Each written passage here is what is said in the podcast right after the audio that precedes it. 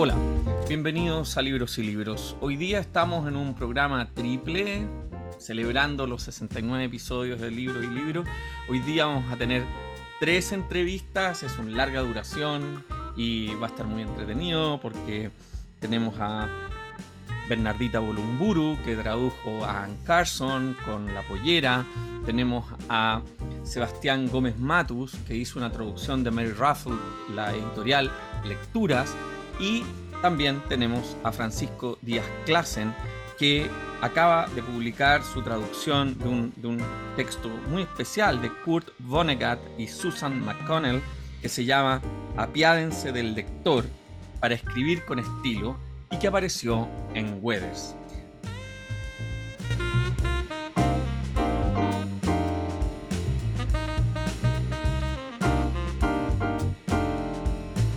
Hoy tenemos un programa especial dedicado, podríamos decir, a la traducción, a traducir, a hacer libros en traducción. Tenemos una invitada especial que ha tenido una reciente aparición del año dos mil veinte con dos textos traducidos por ella de la famosa poeta y ensayista canadiense Anne Carson, y es Bernardita Bolumburu. Ella es profesora de la Universidad Diego Portales, además es magíster en epistemología de la Universidad de Chile y estudió literatura eh, hispánica en la Universidad de Chile también. Así es que bienvenida, Bernardita, a este programa de Libros y Libros. Hola Pablo, muchas gracias y un gusto. Bernardita, estos dos libros, Bakkhai, sale el dos mil veinte, Antigonick, sale el dos mil veintidós con La Pollera. ¿Cómo fue el trabajo de traducir a esta autora enorme, increíble, alucinante que es Anne Carson? Sí, bueno, muy difícil, muy complejo, y además los libros son muy diferentes entre sí. Entonces también fue, fueron otras líneas como en las que me, me, me tuve que centrar eh, en cada uno, ¿cierto? Y eh, bueno, es, los descubrí por casualidad cuando ella vino a, a Chile, me, me tocó pasearla, y después ella me mandó estos libros, y ahí me di cuenta que no estaban traducidos, y más que por un afán de, yo, yo no me siento traductora, yo solo he traducido, pero en ningún caso soy traductora. Y fue el ánimo de, de, de, que estu- de, de investigar, como, como, como, ver, como ver la investigación en la traducción, como ver todo lo que, lo que pasaba en, ese, en esa síntesis que se producía del griego al inglés, que además es, es muy loco porque el inglés es un idioma tan sintético, tan, de tanta abstracción conceptual, entonces eh, el juego es súper interesante. Así que ahí empecé con Bakkhai primero. Vamos a explicar que Bakkhai es la traducción que hace Anne Carson de una obra de Eurípides que se llama Las Vacantes, y luego será Antígona, ¿no? Que también ella desplaza el título de Antigonick, ¿no? Y Bakkhai en vez de Vacantes, ¿no? Eso es el, el proceso, ¿no? Entonces, sí. Estamos ante dos traducciones. Es una especialista en la lengua griega que traduce al inglés, y a su vez tú tradujiste del inglés al español estas obras. Los más grandes desafíos de todo esto, más o menos, que puedas compartir, digamos, aparte que me imagino muchas divagaciones y muchas dudas. Sí, to- todo lo que comprendió ir como hacia atrás, ver, bueno, también fue, mi, mi, mi intención fue también dar, refrescar un poco estas traducciones con las que nosotros cuando estudiamos literatura, y que esto, y están muy bien también porque son los materiales que tenemos, la... las traducciones de Gredos, las traducciones de cátedra, que por supuesto tienen estudios críticos y son, son grandes libros, pero eh, tienen ese código ya eh, español, tan, tan, tan español, y también ya con términos incluso como con arcaísmo, así con cosas en, en desuso para nosotros como eh, usuarios y lectores del, del, del español latinoamericano. Entonces también eso era, como ya venía de, como en esta pasada del griego al inglés, Eh, y no del griego al español, como son las traducciones de, de, de Gredos y de cátedras principalmente, eh, ya, ya se podía pensar que había una modernización, por, por lo mismo que, que te decía de, del idioma inglés. Entonces, eh, investigar todo eso, como el trasfondo de, de, de estas capas, fue, fue lo más interesante, porque muchas cosas eh, las, eh, las, las terminaba sacando no, no de una forma eh, puramente lingüística, sino que entendiendo lo que pasaba, eh, eh, ciertas metáforas que solo si lees el libro primero de Eurípides lo podías entender, ciertos sintagmas, por ejemplo, dos palabras así contenidas, como o ciertos oxímoros, que aludían a cosas que uno sabe, que la maldición de los átridas tiene un, una, qué sé yo, bla, bla, bla. Entonces ahí entendías ese cambio, y eso era lo más entretenido, y eso es lo que también fue tan difícil, porque entonces yo iba, consultaba paralelamente mis ediciones en español, algunas ediciones de la UNAM también, mexicanas, que son bien buenas, y, y ahí vas viendo como que finalmente son como paradigmas, porque finalmente en la traducción está esta hegemonía del lenguaje que, que está diciendo cosas y está in, induciendo también a, a ciertos pensamientos. Además, lo interesante es que ella misma, Anne Carson, en, estos, en, est en ambas obras, tiene unos prólogos, ¿no? Tienen prólogos escritos por ella en, en, en verso, digamos, que es una cosa muy alucinante, pero donde además tematiza sobre la traducción. ¿Tú, tú conversaste con ella sobre el tema de la traducción o, o pudiste, me imagino, estudiar? Porque ella en muchos lugares se refiere a eso, porque ella básicamente su vida es enseñar griego, ¿no? Y traducir. Sí, sí. Yo, nosotros no, eh, mantenemos permanente contacto, pero sé que nunca le he preguntado nada.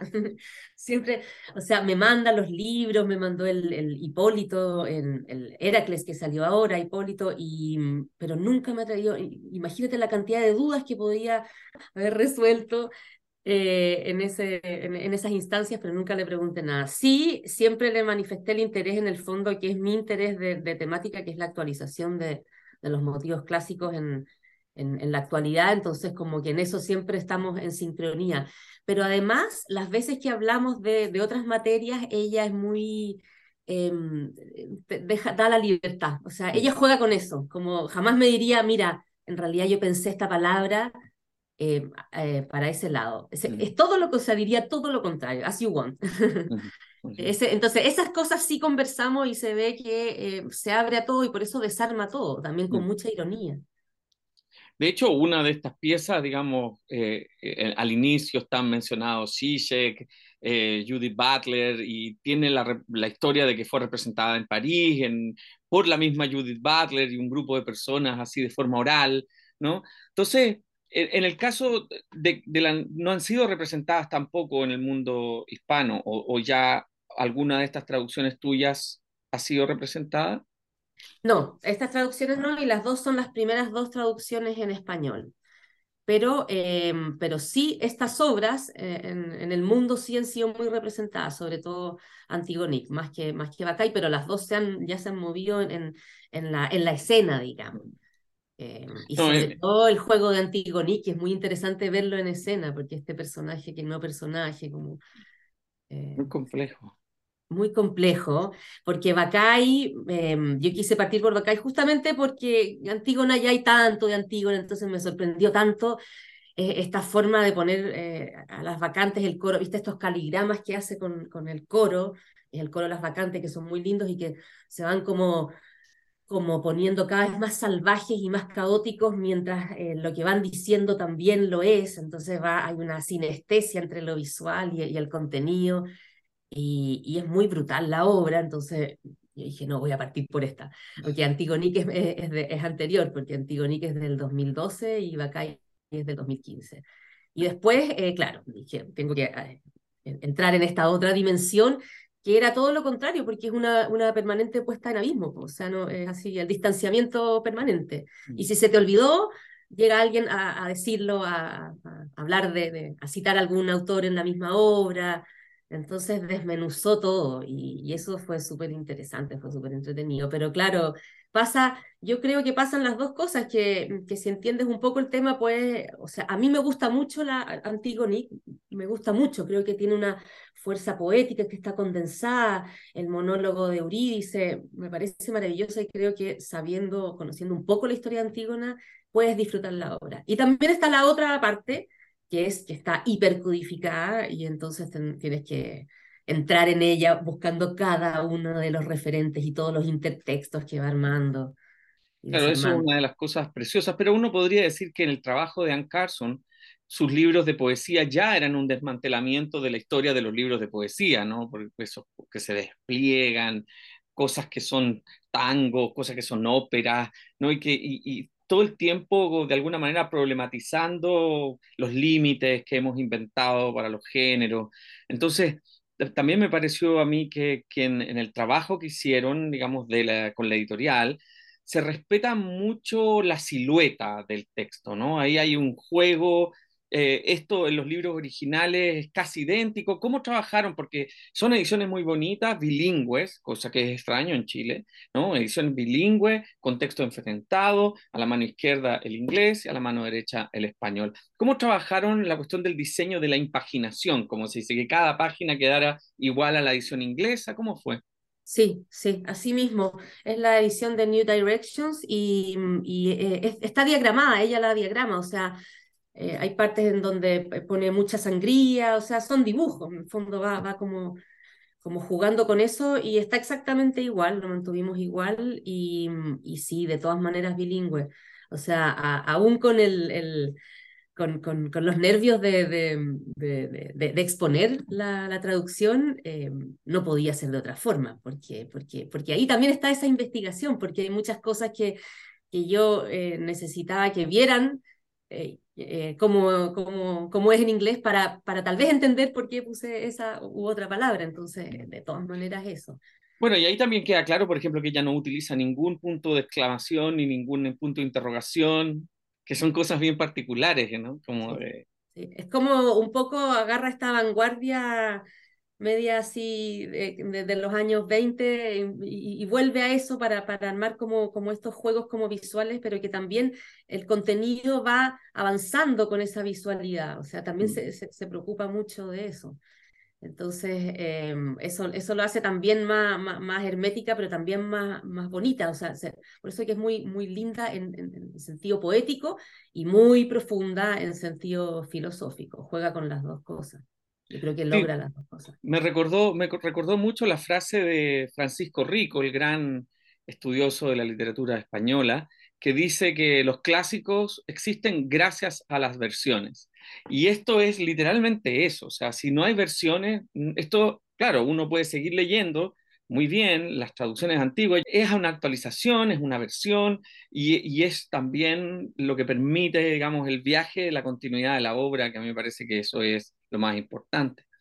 Y en, y en, y en ese sentido también, ¿qué, qué, qué, qué se proyecta a partir de esto? ¿Cómo, cómo fue la recepción de esto para ti, digamos, de, después, una vez publicado el libro? Eh, súper bien, o sea, hubo una súper buena recepción, pero, pero hasta donde yo sé, porque no, no eh, mucho más. En Argentina tuvo súper alta resonancia y, y, y me llamaron harto, y les gusta mucho Anne Carson y los Rolling Stones, es como, entonces eh, les pareció interesante, y además también cuando salió Bakkhai estaba justo eh, la, la, esta cuestión de las tesis, la, la marea verde, entonces había una efervescencia también por este colectivo de mujeres en, en estado eh, delirante, ¿cierto?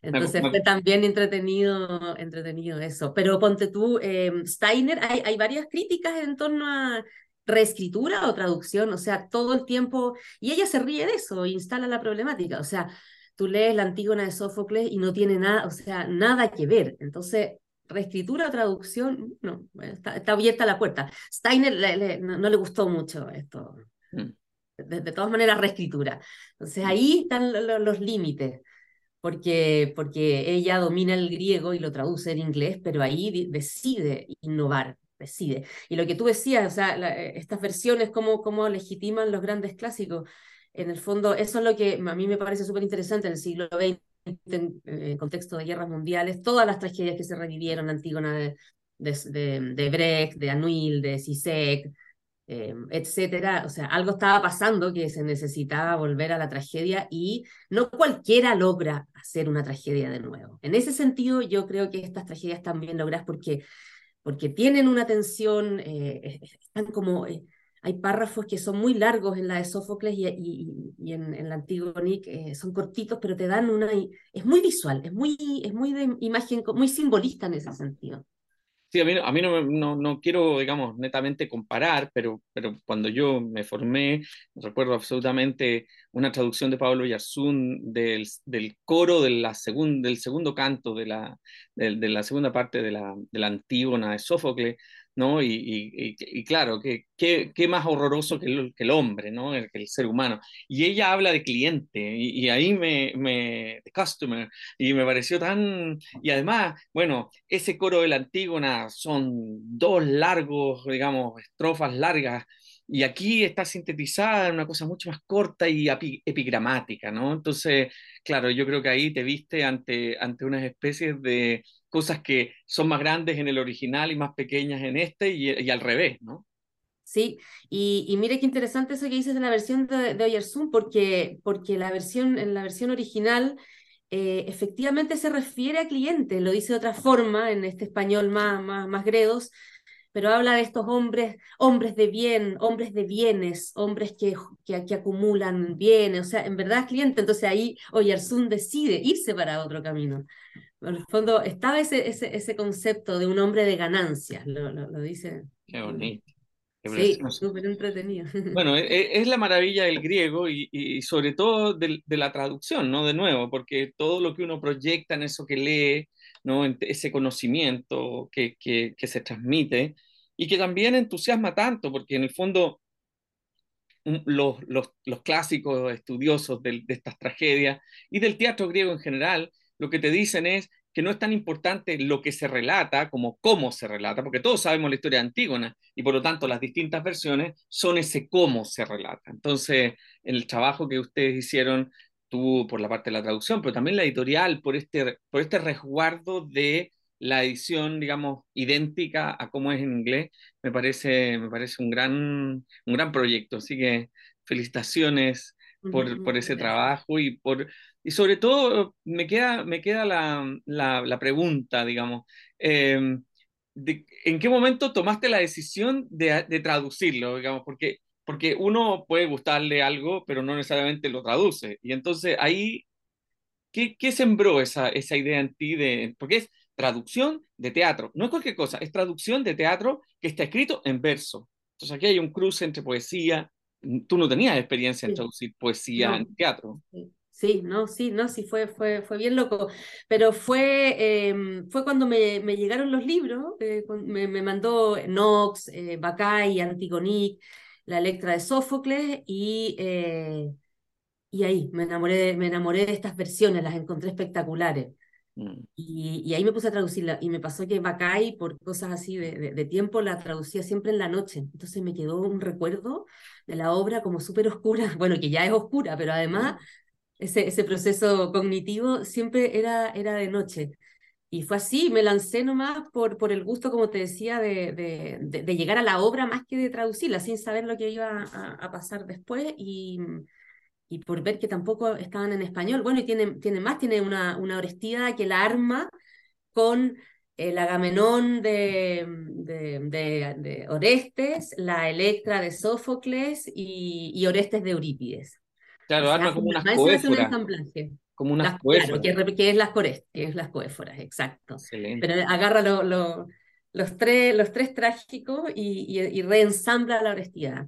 Así que tengo harto, tiene otras de, de Eurípides, pero quedan en esta cosa como tan especializada porque se ve tan críptica, pero en verdad eh, plantean los temas de, de ayer y hoy, entonces... No, absolutamente. Eh, siguen siendo... Imagínate la Orestida, el primer juicio, todo lo, todas las mecánicas que se llevan a cabo en, en la resolución de, de la absolución de Orestes, todo lo que hay, la hegemonía implicada, o sea, temas tan contingentes, o sea, tan interesantes como para discutir. Totalmente.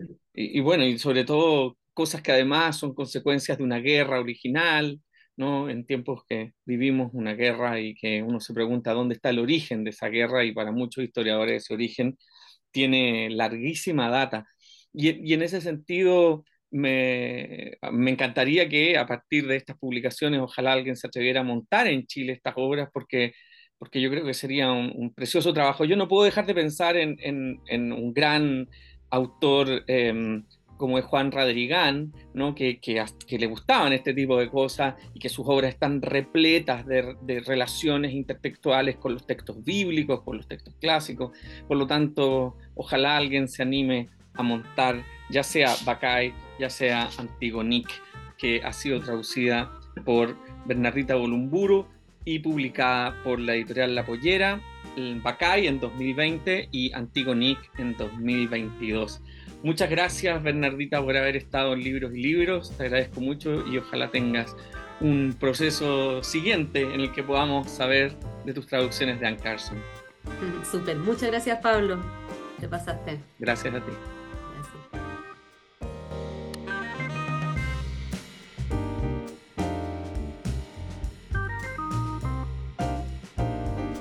En esta segunda parte del programa conversaremos con Sebastián Gómez Matus, quien es un poeta, es traductor y ha publicado las traducciones Fin del Verano de Shika Sagawa, que fue publicado por Abducción en dos mil veinte, y el libro de Joshua de Zachary Schomburg. Fue publicado en Komorebi dos mil veinte. Es autor también de Po, la Constitución Borrada, dos mil veinte. El dos mil diecinueve recibió una mención honrosa en los Jueves Florales de Gabriela Mistral por este libro. Así es que bienvenido a Libros y Libros. Muchas gracias, Sebastián, por estar con nosotros hoy día.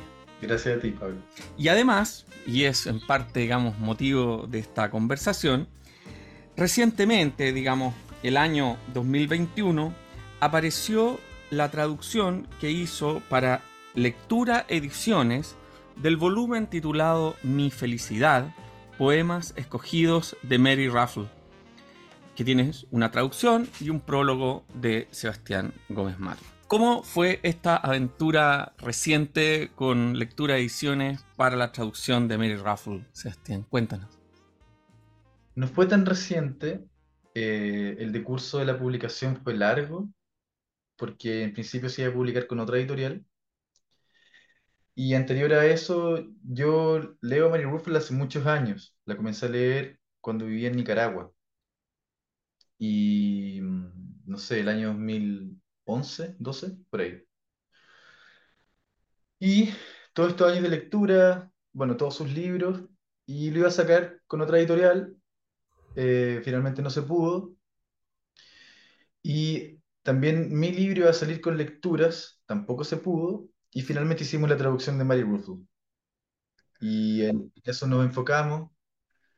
Y finalmente salió y fue un trabajo muy, muy agradable, porque bueno, eh, Felipe Gana y Sebastián Astorga son amigos, entonces fue un trabajo desde la amistad y, tra- y lo edité con, con Sebastián Astorga. ¿Y cómo llegaste a ella? Porque esa es una historia también. Es eh, muy breve, porque tengo uno de mis mejores amigos, un poeta de Estados Unidos, Ian Lockerbie, que, entre paréntesis, tradujo recientemente a Carlos Cosiña en Cardboard House Press, que entiendo la dirige Cristian Gómez Olivares. Y él, nos conocimos en el atrio de la Merced, en Granada, Nicaragua, y nos hicimos amigos de inmediato, y él estaba leyendo un libro de ensayos de Mary Ruefle, que es eh, Madness, Rack and Honey, y lo comenzamos, me lo prestó y me lo leí, no sé, en dos días, y no podía creer que no, no hubiese leído antes a Mary Ruefle. Y ahí empecé. Uno podría decir, en general, cuando se trata de traducciones, que, que bueno, la historia feliz es el libro, la publicación y todo, pero sin duda los desafíos, digamos, está todo el tema, digamos, con el que te encontraste, porque ella es una autora, digamos, que uno podría decir tiene un lenguaje claro, ¿ya? El, el libro, además, digámoslo, está publicado con los Las, los textos originales a pie, digamos, de página, no está texto enfrentado, pero sí con eh, nota, digamos, como si fuera una nota al pie, el texto original del poeta, del, de la poeta. ¿Cuáles fueron los mayores desafíos de esta traducción? Para mí, cuando, lo, cuando yo traduzco, mi método es como traducir lo más rápido posible y, y dejar traducido el texto y después tratar los, poema a poema, Eh, estilísticamente, prosódica estilísticamente, ¿che? Entonces, eh, esta es una cosa que me sopló César Aira a mí. Yo una vez conversé con él en México, bueno, varias veces, pero la primera vez fue cuando me dijo como, si vais a traducir, tenéis que hacerlo en un mes. ¿Che? Y lo entendí porque tú comprimís el trabajo, estás ahí en ese mundo, y aparte te, así mucho, así muchas otras cosas, yo también hago otras cosas, entonces no quería dedicarle tanto tiempo a la traducción, sino que dedicarle el tiempo justo para poder hacerla bien. El, al final fue una cuestión larga, porque yo lo tenía traducido, y después lo trabajamos con el Sebastián Astorga, que también es poeta, entonces también tenía un ojo particular para, para corregir, qué sé yo. Pero mm, es eso básicamente. Yo tra- después trato poema a poema y en rigor los trato con mi prosodia, ¿cachai? En el fondo, el, el trato estilístico que le doy a los poemas son, son, es la forma que yo tengo de leer y entender la poesía. Y en este caso, a diferencia de tus de tus otras traducciones, digamos, cómo comparativamente, digamos, ha ido el proceso, digamos, o sea, en estos años, desde que publicaste eh, Fin del Verano o el libro de Joshua Zachary Schomburg en Komorebi, eh, ¿cómo, cómo ha sido ese proceso eh, después de ese consejo de César Aira, que es muy de César Aira, esa cosa de Sí. número, así, ¿no? Sí. Eh, Bueno, el primer libro siempre es el más difícil, supongo yo. Eh, Pero he tenido suerte, entre comillas, porque en, porque en el fondo es trabajo, pero con Abducción fue, un- fue muy ameno, son un grupo de gente muy, muy amena, y eso, eso también lo traduje en, en un mes, ¿cachai? Y es una selección de la obra completa de Chika Sagawa. Mm. Y, lo que, y la, por ejemplo, la prosodia que ocupé ahí, esto puede ser un spoiler, pero en realidad me gustaría decirlo, porque tampoco creo en el spoiler, la verdad. Son poemas de Jorge Teillier, ¿cachai? Yo traduje ese libro como si fueran poemas de Jorge Teillier. Ujú. Y eso es lo que intenté hacer. Con Zachary Schomburg es distinto porque el, el libro no ofrece tanta complejidad. La última parte es más compleja, porque es como poemas constelados, ¿cachai? Son palabras sueltas en la página, a lo Mallarmé. Pero es un libro sencillo, creo yo. Lo complejo está en la temática, no en el lenguaje. Y con Mary Ruefle fue más complejo porque es un libro más grande. eh, y lograr como una, una continuidad estilística en un libro más grande eh, no es tan sencillo. Claro, Ahora, por sos- ejemplo, sí. sostener la voz en el fondo. Exacto, es, es eso, sí. Mm. Qué importante que digáis lo de la voz, porque justo iba a hablar de Alice Notley, Ujú. que es una poeta que acabo de terminar de traducir y va a salir prontamente. Y este libro es muy complejo, sobre todo por el tema de la voz. Y, y claro, ahí también fue un trabajo rápido, fue en tres meses. ¿Y y con quién vas a publicar eso? Es una editorial que está, va a ser la primera publicación del libro, es una editorial que todavía no existe propiamente, o sea, existe como, como editorial, eh, Ujú. S P A, no recuerdo cuál es la figura, pero es una editorial que se llama Póstuma. Ya. Y estamos trabajando ahí. Y el primer libro va a ser El descenso de Alet de Alice Notley, sí, que es un libro, bueno, ahí lo van a leer. A mí, cuando dijiste lo de César Aira, me recordó esa frase que él tiene, que él explica por qué publica tanto y en el fondo hace toda Mm, una división de días respecto del mm, año, respecto de si uno se dedica y por lo tanto lo fácil que sería publicar una novela al año. Pero, pero de todas maneras, en el contexto, digamos, de la traducción, eh, me parece un desafío interesante la de, la de tratar de eh, esta idea como de un atracón que después uno va puliendo de una cierta manera, ¿no? Em, y, y en, e- y en ese sentido, eh, ¿tú, tú sientes que este trabajo de la traducción y de la lectura, digamos, eh, para, para traducir, ha influido en tu propia poesía? Sí, claro. Porque también yo, antes de publicar una traducción, había traducido mucho ya, ¿cachai? Y porque siempre estoy compartiendo traducciones en algunas revistas específicas, pero no sé, para que lean, ¿no? Ujú. Eh, y también es porque estoy todo el rato yo leyendo y, y traduciendo, y es una forma de leer, una forma un poco más profunda de leer. También yo, hoy día yo lo entiendo como una forma de, es un trabajo, yo, eh, yo no tengo título, ¿cachai? Mm, Nunca terminé la universidad. ujú. Entonces eso se vuelve doblemente complejo y la apuesta es total, ¿cachai? Entonces yo estoy todo el rato haciendo lo que hago, ¿cachai? Y también tengo, tengo hijos, estoy criando, estoy viviendo, eh, estoy escribiendo. Pero ahora pienso también que en el fondo todo texto es una traducción, es una traducción de uno mismo, ¿cachai? Al mismo tiempo que todo texto es un, es una borradura, porque cuando tú escribes un poema, es decir, un poema convencional, digamos, con el poema que nace de la mente del poeta y lo pone en la página, Está todo el lenguaje, en todos los idiomas, en tu mente. Y tú actualizáis, ponle que setenta palabras. ¿Cachai? Dejáis todo lo demás fuera y ponéis setenta palabras en la página. En una traducción funciona más o, más o menos igual. Cuando tú elegís semánticamente, por ejemplo, o rítmicamente, tú estás eligiendo de todo un acervo lingüístico, rítmico, prosódico, estilístico, literario, cosas específicas para poder armar la traducción. Entonces siempre la elección que hay detrás, y elección lo vinculo con, le con lectura, ¿cachai? Como con la raíz etimológica, eh, es siempre el mismo. Yo a veces pienso que el proceso cognitivo de, esencial es la lectura y la traducción, que se tienden a confundir. Y de ahí pueden hacer un poema, pueden hacer, qué sé yo, una conversa, no sé. Ah, la, la, el proceso de selección, de elección, de, claro. de, de, de el fondo entre voluntad, deseo y finalmente decisión, la teoría de la decisión en el lenguaje. Exacto. Y tú publicaste el libro Animal Muerto con mm. la editorial Aparte, son mm. libros de poemas tuyos, ¿ya? Me gustaría que habláramos porque esto es una editorial muy interesante, es una editorial que de alguna manera... Eh, llega con una colección absolutamente increíble de poesía, ¿ya? Sí. Y, y cuéntame un poco, si puedes, cómo, cómo fue esa experiencia, cómo fue concebir ese libro, que, digamos, en el espíritu que tú mismo has mencionado, de que un poco todo es traducción, sí. sería parte también del proceso de traducción en el que tú estás. Sí, bueno, ese libro yo diría que es un libro convencional, en el sentido de que son poemas que escribí yo, ¿no? Ahora, los, la forma en la que los escribí, eso eh, me lo guardo. Pero uh-huh. en realidad el que, el que descubre el libro es Gabriel Zanetti. El poeta Zanetti, amigo mío. Y él trabajaba en lecturas, iba a salir en lecturas. Finalmente no se pudo.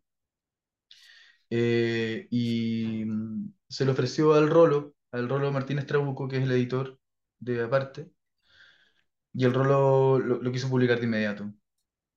Eh, también supongo que ayudó un poco lo del, los juegos florales, Gabriel Mistral, pero era un libro que estaba, son poemas del dos mil dieciséis dos mil diecisiete, y estaba más o menos listo ya, uh-huh. porque el libro salió el dos mil veinte, creo. veintiuno. veintiuno. Entonces eh, estaba más que listo. Y nada, fue una buena experiencia de publicación, eh, hasta el momento estoy tranquilo con el libro. Eh, tampoco y, pienso mucho en él. Y en, ese, en los agradecimientos de ese volumen mencionas el, el taller Ya es Hora. Sí. Entonces ahí mencionas que hubo comentarios, sugerencias. ¿Cómo, cómo es eso? ¿También están integrados en los procesos? De... Sí, tenemos un taller que está, ahora está eh, de vacaciones, digamos. eh, ese taller es un taller de amigas y amigos. Y...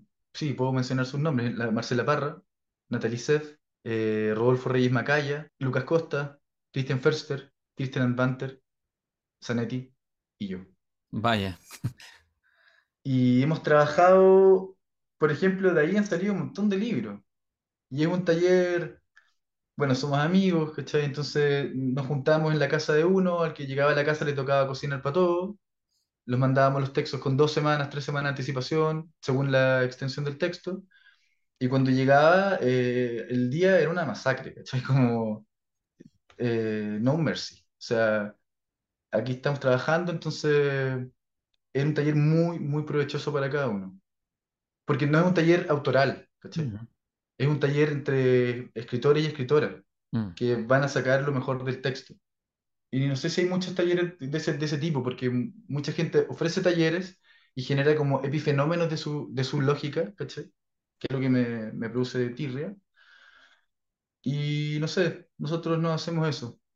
Está, sí. está, es interesante porque es una cuestión que muchas veces no se considera, o, o a veces, digamos, podríamos decir, mucha gente hoy día ya lo ha abierto, pero que es la idea de que el poema no se escribe solo, no se escribe en el aislamiento, claro. se escribe en la lectura, se escribe en el compartir, en la corrección de amigos, de otras lecturas. Y en ese sentido, eh, yo sé que es como una entrevista, cuando uno, como uno piensa en una entrevista a un músico, pero, pero a mí me parece interesante porque cuando uno lee el libro Animal Muerto, publicado con Aparte, también...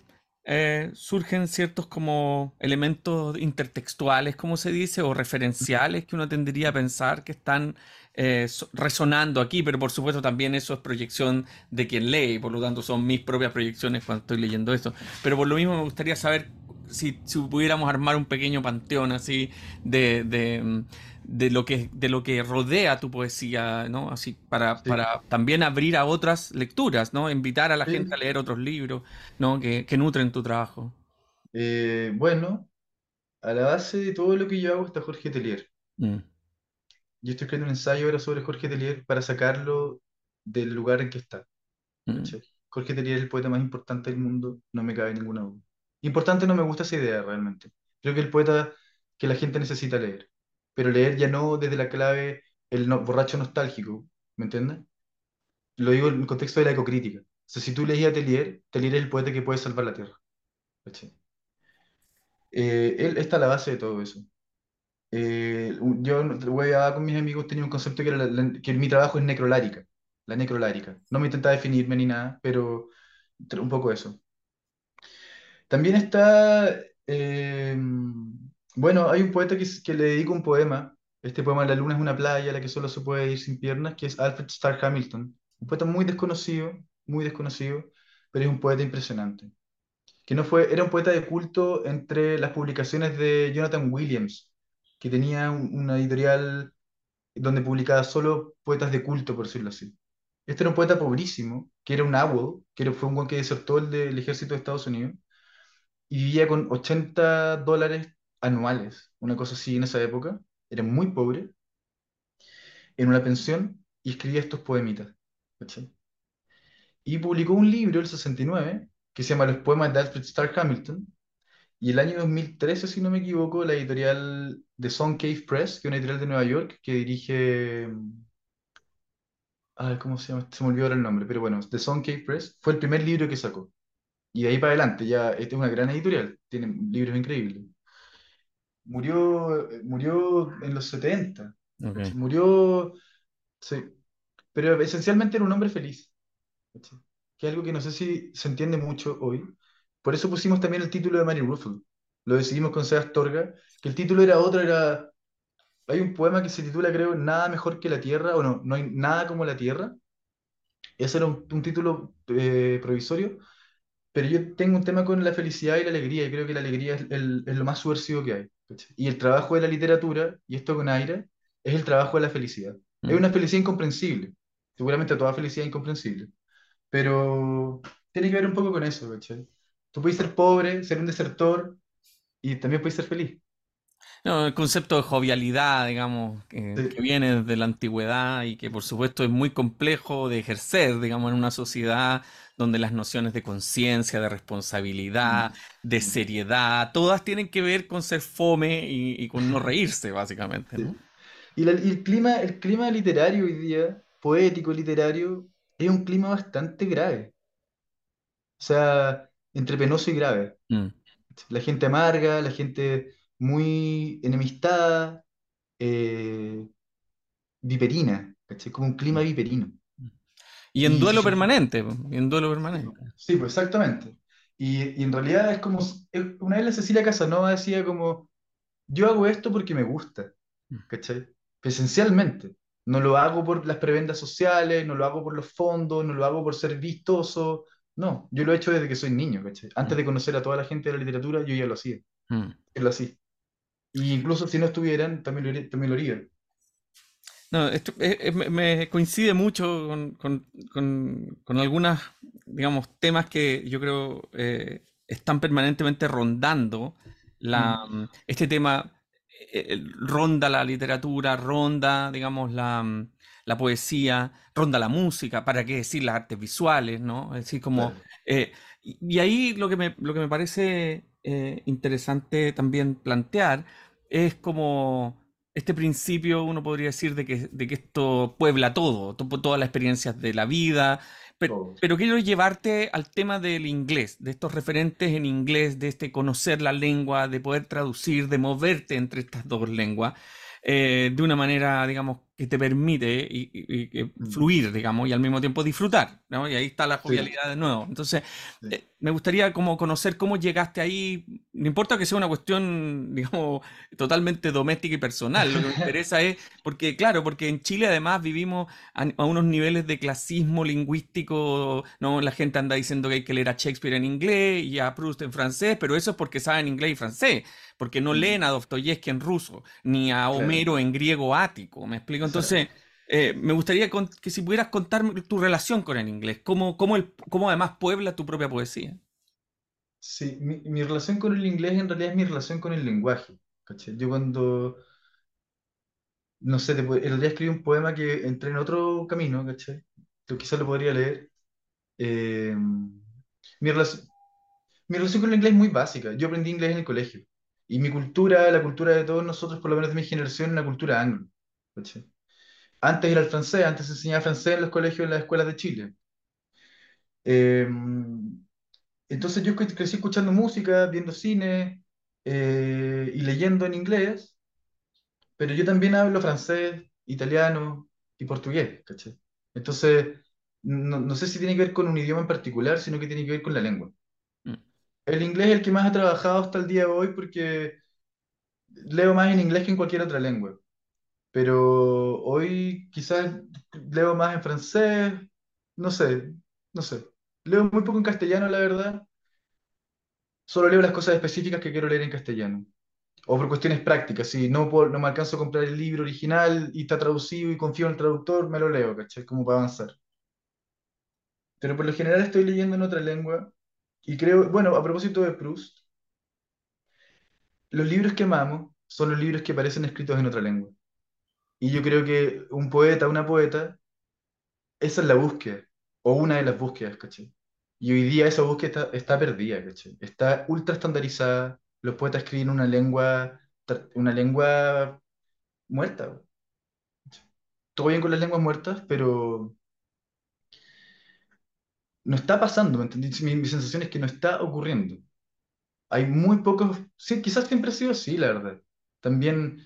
No sé, eh, siempre he pensado como que el, el arte es una, es, un, es una especie de campo de estabilidad hasta que surge un brote. Mm. ¿Sí? Y no tiene mucho que ver eso con la idea de genio, que está un poco de capa caída hoy día, aunque habría que discutir eso.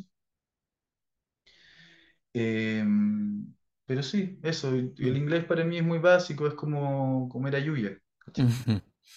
Sí, y, y, en, y, en, y en esos procesos, digamos, de lectura, lo que, lo que surgiría, digamos, de alguna manera sería el enrarecimiento que permite que efectivamente uno lea y que no, no esté dando por sentado lo que está leyendo, sino que lea Ajá. en el sentido que no suena, no, no es normal, no, no es ordinario, sí. no es el lenguaje que uno no se interroga, sino que habría un lenguaje que uno se interroga. Me pareció muy bonita la mención a, a Jorge Teillier y a la, a la recuperación ecocrítica de, de su obra. No puedo dejar pensar hoy día, por ejemplo, en el poema... Eh, el día del fin del mundo y, y cosas Uf. por el estilo, ¿no? Pero sí, mencionaste la posibilidad de que leyeras eh, este poema. Voy a leer un poema que escribí el otro día. Ave pendiente, hombre pendiente, lagarto bicéfalo de ida y vuelta, pez felino pendiente, lagartija pendiente. Contorsionista pendiente, coquero, cabeza cortada, pende fuera del tiempo. Piedra, demoler, metatemática, los corazones se chupan el dedo pendiente. La noche demuele sus estrellas en el molcajete de sus felino pendientes. Me visto con piel desollada. Mi cuerpo es el cadáver de otro pendiente. Mi piel monopende de tu dentadura para la primavera arranca corazones y pieles que vestirán los, los alucinados. En mi piel desollada se renueva el maíz y comerán los corazones pseudoglifos. Existen tres tipos de hipocampos. Los numénicos, los datúricos y los histamínicos. Un perro con un enano jorobado se dirige en un músico estilo Nayarit. Un hoyo en el cielo pendiente es el cielo que muele sus estrellas en el lomo el cajete de los felinos pendientes. Por tu ojo entra un ave. De tu lengua sale un caracol que gira la luz. Tu diente es una T para cruzar el infrafelino pendiente. Mi ocelote. Donde la cultura es una ciénaga, una ceguera espesa imposible de envasar. Bicápite flauta de panificadoras pendencieras, danza fantasma, coihue, hijo de la voluntad. La punta de una flecha, la saeta, es una montaña. y la vara, la raíz del árbol que cruza y da los frutos del cosmos. Estrellas, planetas y nebulosas, el misterio es el espacio entre las hojas. Nueve viento, siete lluvia, siete flor, nueve hierba, uno muerte y el sol. Un niño abre las costillas de su padre como persianas para salir por la ventana del pulmón. Muchas gracias, Sebastián, por esta lectura. Y vamos a dejar a todo el mundo invitado a buscar eh, este volumen que se llama Mi Felicidad, poemas escogidos de Mary Ruefle, que salió con Lecturas Ediciones eh, el año dos mil veintiuno. Luego, eh, por supuesto, que busquen en Editorial Aparte, donde en la colección de poesía, que es impresionante, está tu libro Animal Muerto, que fue publicado también el dos mil veintiuno, así que es un año, digamos, intenso. Y, y nada, te quiero agradecer mucho por haber compartido con nosotros hoy. Muchas gracias a ti, Pablo.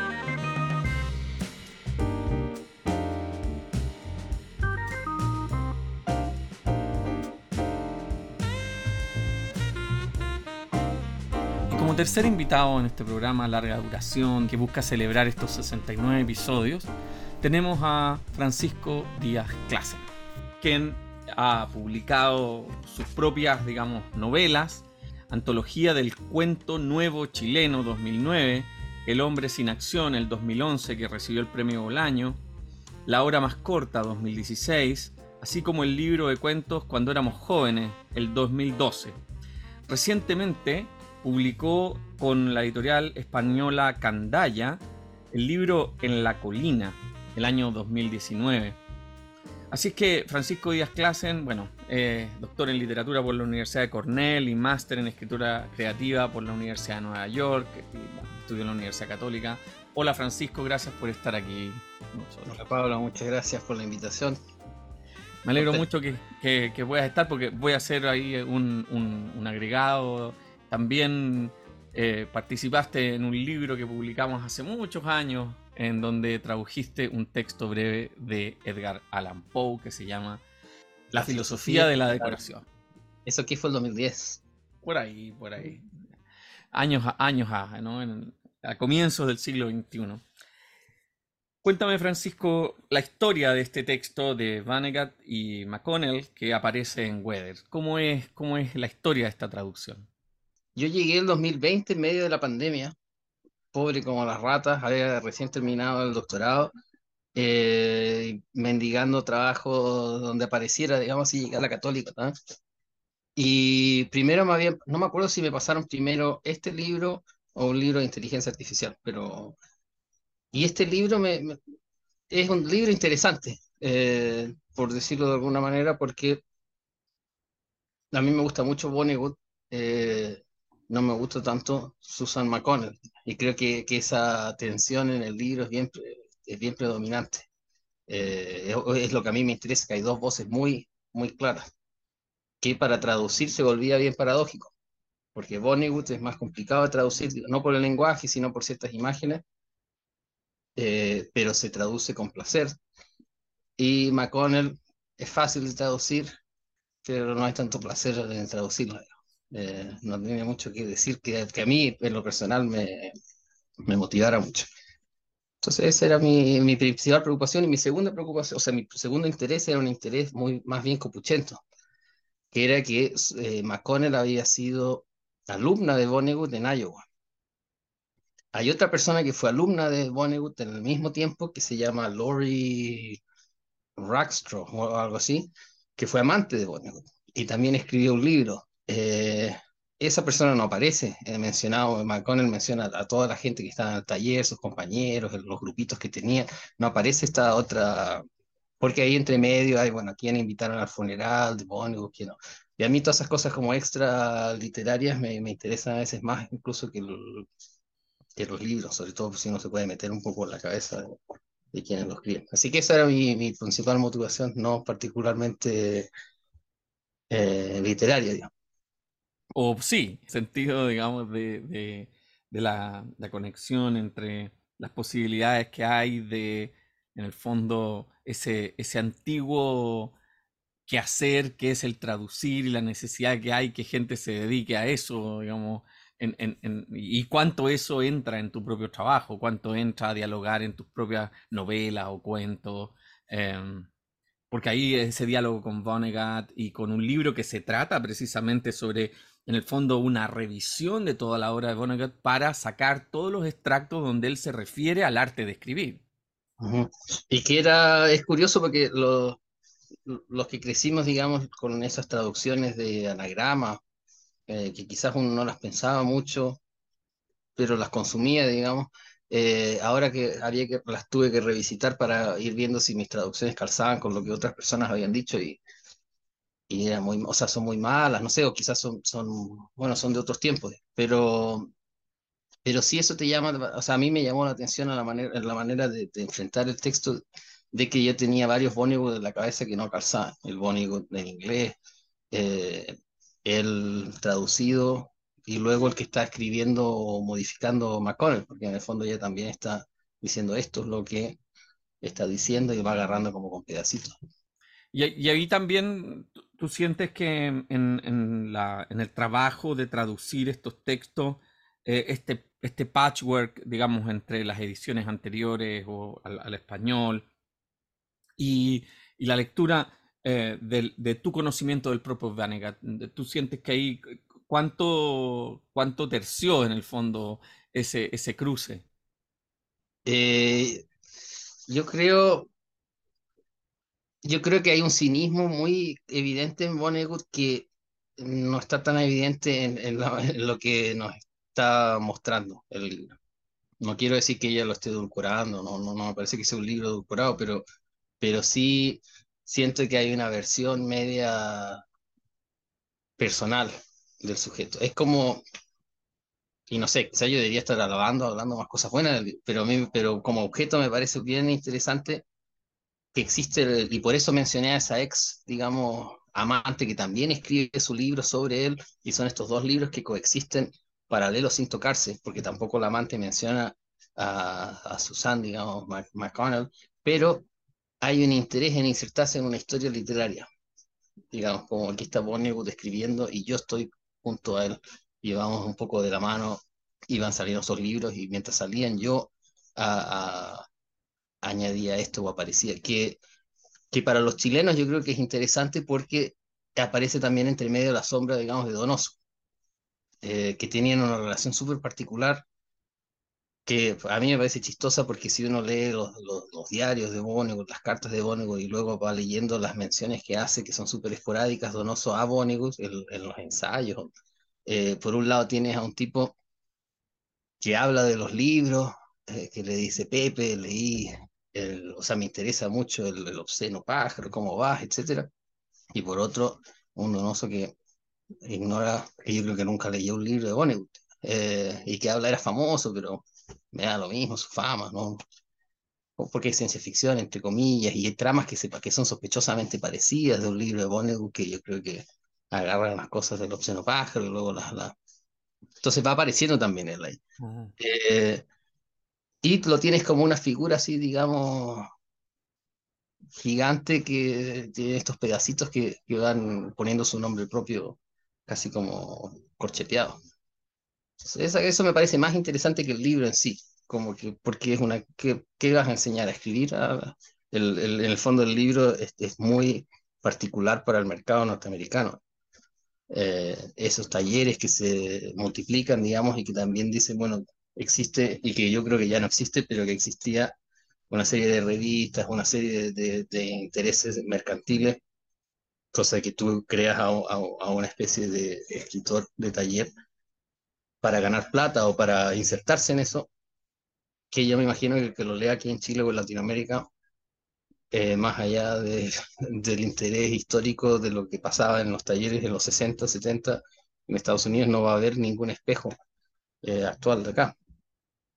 Aunque hay una intensidad de talleres y de gente que toma clases para aprender a escribir y, y que salen de esos talleres. Bueno, en Chile no es tanto porque también está muy ligada a las universidades y la gente estudia literatura, entre comillas, o literatura creativa, o en la universidad, por decirlo de una manera, Pero, pero, por ejemplo, esto en el contexto en Argentina, esto es, o sea, los talleres, las clínicas y ese tipo de cosas de obra son parte fundamental de la vida literaria, de la constitución. De, de, yo creo que en Uruguay también un poco he, he entrevistado a algunas personas que me comentan que eso se mantiene, digamos. Eh, que no digo que no sea lo que pasaba quizás en estos talleres, digamos, pero, pero la sensación es mucho más práctica. Es, tú agarras esto y luego vas a escribir esto y, y te conviertes en escritor, digamos... Pero bueno, y es lo mismo que pasaba en los talleres de acá. O sea, tú ves quiénes salieron del taller de Vonnegut eh, y el nivel también va bajando. O sea, vas conociendo un par, eh, que es un poco lo que pasaba aquí, quién salió del taller de Donoso. Y, y, y cada generación va como bajando un poquito el, el estilo. Digo. ¿Quién le hizo, ¿A quién le hizo clase Naboco? A Pynchon. Pynchon está bien, pero no es Naboco. Eh, es como que siempre se pierde algo en, la, en esa enseñanza. Supongo, no sé. Fuertes palabras. Será, será sin duda portada de, de, algún, de algún medio de comunicación de esto, esta declaración que acabas de hacer. Pero en el proceso, digamos, y, y, y quiero de alguna forma eh, hacer el salto de, de estos textos que, de, que, que están escritos, digamos, y que son una recopilación de pasajes, de fragmentos de Vonnegut eh, eh, ordenados por McConnell. Eh, pasar, digamos, a, a, tu, a tu propia creación, a tus propias novelas y, y, y a la publicación en España de En la Colina, eh, tu última novela que fue publicada. ¿Cómo, cómo, cómo es ese proyecto? ¿Cómo funcionó? ¿Cómo ha sido la recepción? No ha habido ninguna recepción. Eh, Somos los primeros. Somos los primeros. Pero no es algo raro para mí. Yo nunca he tenido ningún libro que tenga ningún tipo de reacción. Eh, yo diría que el, quizás el que salió en Alfaguara tuvo algo más negativa, no, no tuvo buena, digamos, recepción.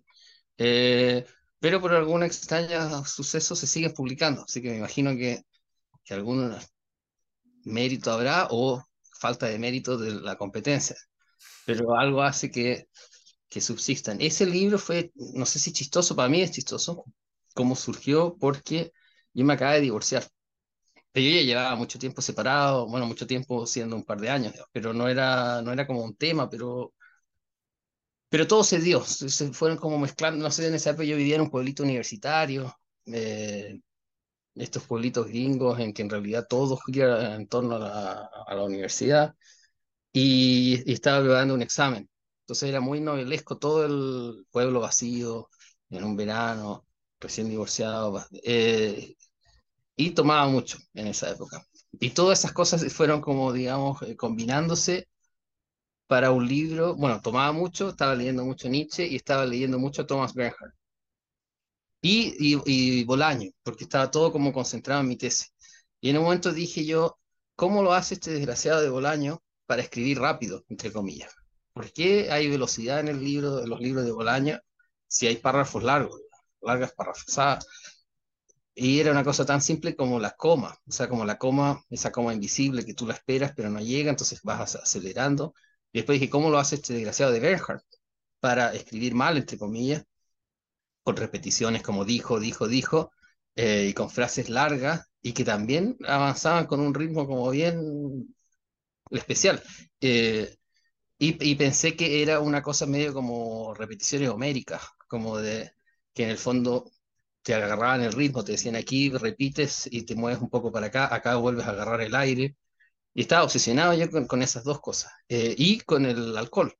Entonces pensaba, ¿cómo puedes hacer ese ritmo del borracho, digamos? El, el, el ritmo ese que es como que se va a caer pero no se cae, que se mueve como en zigzags, como que hay un orden en el caos, digamos. Eh, lo que Nabokov diría no es el texto, es la textura. Eh, entonces dije, ¿cómo lo hago?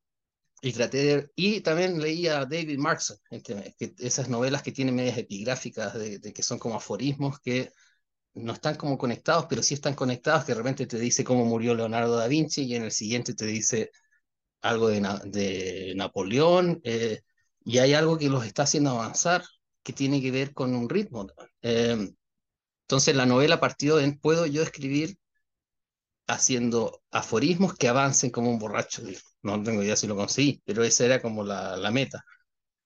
Eh, y nadie se dio cuenta, digamos, pues salió la novela. Eh, yo creo que, el, el, no sé si el error, pero salió la novela en, en España Y yo creo que los españoles, así como los gringos, esperan que si tú eres latinoamericano, de tu novela salgan leanas y monos y tigres, y no que escribas una novela que de repente sale Nietzsche, digamos. O, no sé, bueno, a lo mejor el libro era malo y no lo pescaron porque no era bueno, digamos. Pero la sensación que me da a mí cuando, si te entrevistaban o tú hablabas con alguien, era como, pero ¿por qué usted está hablando de eso? ¿Y dónde está la violencia latinoamericana y la corrupción? Y cosas que tú esperarías que esperaran en los setenta, ochenta, pero ya, digamos, bueno, uno puede estudiar también. No es mi culpa ser latinoamericano. Pero esa era mi, mi, mi, mi sensación. Una especie, una especie de confusión de traducción nuevamente. Claro. Y, y en el caso de, de, de, de, de, ese, de ese avance, que a mí personalmente voy a hacer una, voy a hacer una, ¿cómo se diría? Una intertextualidad. Eh, cuando tú hablas sobre este caminar del borracho, yo lo primero que pienso en esa maravillosa obra de Debussy que se llama Más que lenta, ¿no? Que es un, un pequeño vals que es como que las notas se van cayendo y, y bueno, es perfecto, digamos, ¿no? Es exactamente eso, plus que lente en francés, más que lento en español, y es un, una pequeña pieza que debe durar tres minutos, cuatro minutos, y que es precisamente ese, esa caída, ¿no? Como las notas se arman y no, ¿no? Entonces, cuando, cuando tú mencionas esto, me parece que esa musicalidad está en el texto. Eh, frases muy cortas, mucho punto seguido, ¿no? Y, y, y como un ritmo que produce, no sé si uno podría decir velocidad, pero ve- decir velocidad, eh, siempre hay velocidad en el texto, o, o más o menos, y eso depende también cómo uno escucha esa voz en la narración. En el caso de, de este texto, uno diría, ¿es, es distinto a las otras novelas que tú has publicado? ¿Cómo más o menos ubicas eso en tu producción general? Eh, no, lo, no, no lo pienso mucho, salvo que alguien me comentó una vez algo sobre el sexo, eh, porque el, el texto anterior tenía mucho sexo y este tiene también mucho sexo, pero distinto, digamos, y no lo había pensado hasta que me lo dijeron, pero encontré que era distinto. El, te, el sexo del anterior era gente que tenía mucha conexión con el cuerpo para tener alguna conexión en general, para sentir, digamos. Y esto creo que era al revés, era alguien que eh, no quería sentir.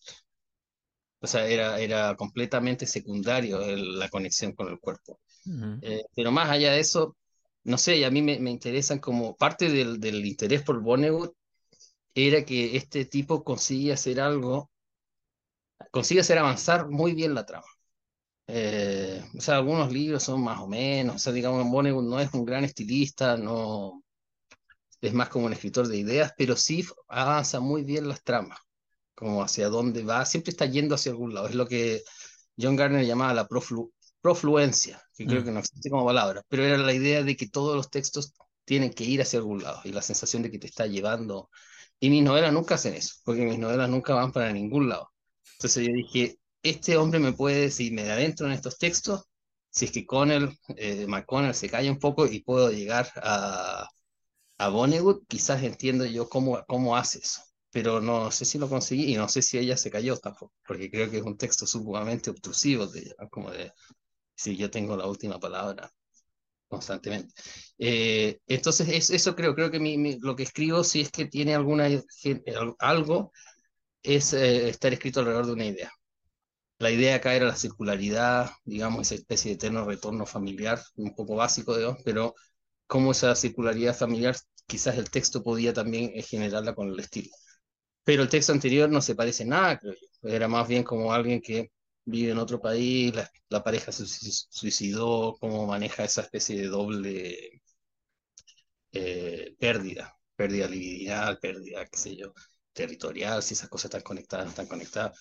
Entonces no tengo idea, yo creo que hasta el estilo era distinto, y ahora estoy escribiendo una cosa completamente distinta, pero como nadie lo lee, Eh, queda ahí, digamos, en un cajón como si no hubiera existido. No es verdad, no es verdad. Habemos gente que lo lee. Escúchame, eh, y cuéntanos eso para ya ir cerrando. ¿Cómo, en qué estás ahora y para, qué, qué se viene, por decirlo de alguna manera, en el mundo de la novedad sin novedad?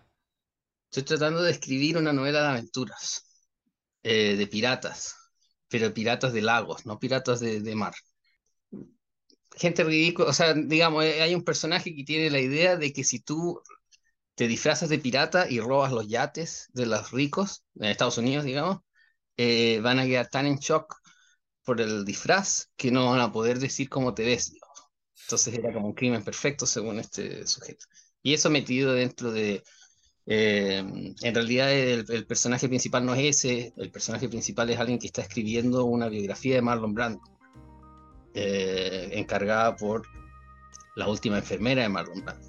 Y entonces va a visitar a esta señora y ahí conoce al, al pirata. Y en fin. Eh, está bueno. Cosa que me entretienen a mí, que yo creo que luego aparece y no tiene mucho sentido, pero...